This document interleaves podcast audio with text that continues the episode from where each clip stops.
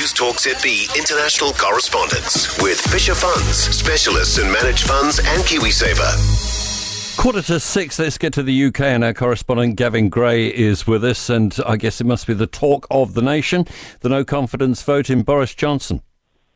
Indeed, yes. Uh, good morning to you, Tim. And the voting has started, carries on for uh, about uh, another hour and a quarter and then we will expect to know the results in about two and a quarter hours' time.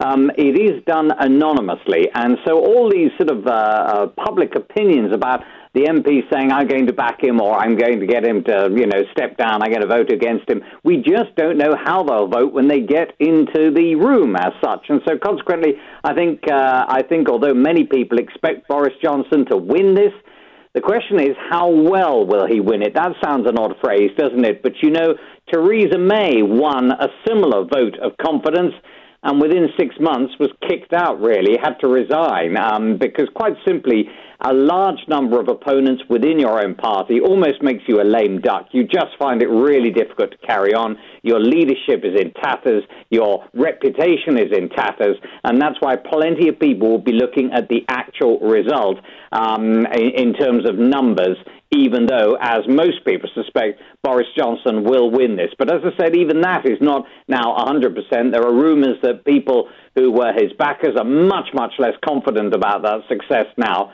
And all this because apparently over the last few days, his own MPs have gone back to their constituents and said, you know, right, how are things going? And they've said, that they have no confidence in the Prime Minister and want him to go. Apparently, on street polls, about 60% of people think Boris Johnson should resign. And of course, the MPs worried about their own jobs, about getting re elected at some point, are thinking that he's no longer a vote winner, but a vote loser. And that's Is... a big difference. So we get the results soon. Is this just about the parties at Downing Street, Gavin, or is there more to it?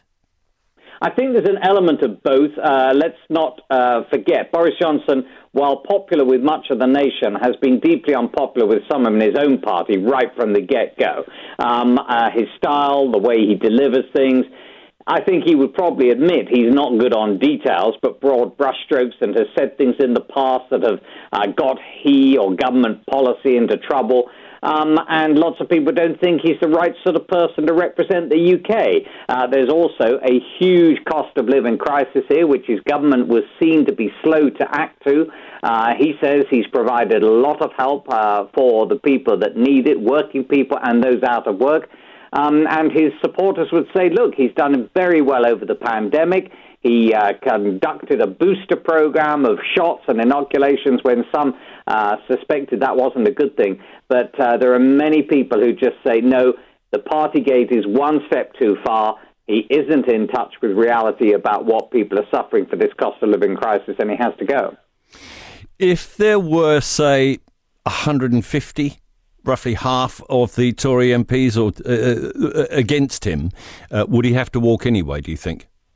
I, I, think if he chose not to, and from what I'm hearing, he will choose not to, saying to some people, "You'll have to get me out of 10 Downing Street with a flamethrower," uh, because I, you know, I won't go of my own accord, sort of thing. Uh, wow. But you know, a, a high and significant number of his own people who vote against him he might not go immediately, but like Theresa May, the odds get stacked against him, and it's like a slow bleeding to death, I'm afraid, is how one uh, politician put it to me. Appreciate your uh, input this morning, Gavin Gray, our UK correspondent. We're expecting the result of that vote at around 8 o'clock our time this morning. 8 o'clock this morning, so you'll get that in the Mike Hosking breakfast on ZB. It's 11 to 6. News Talk ZB international correspondence with Fisher Funds, New Zealand's most trusted KiwiSaver provider.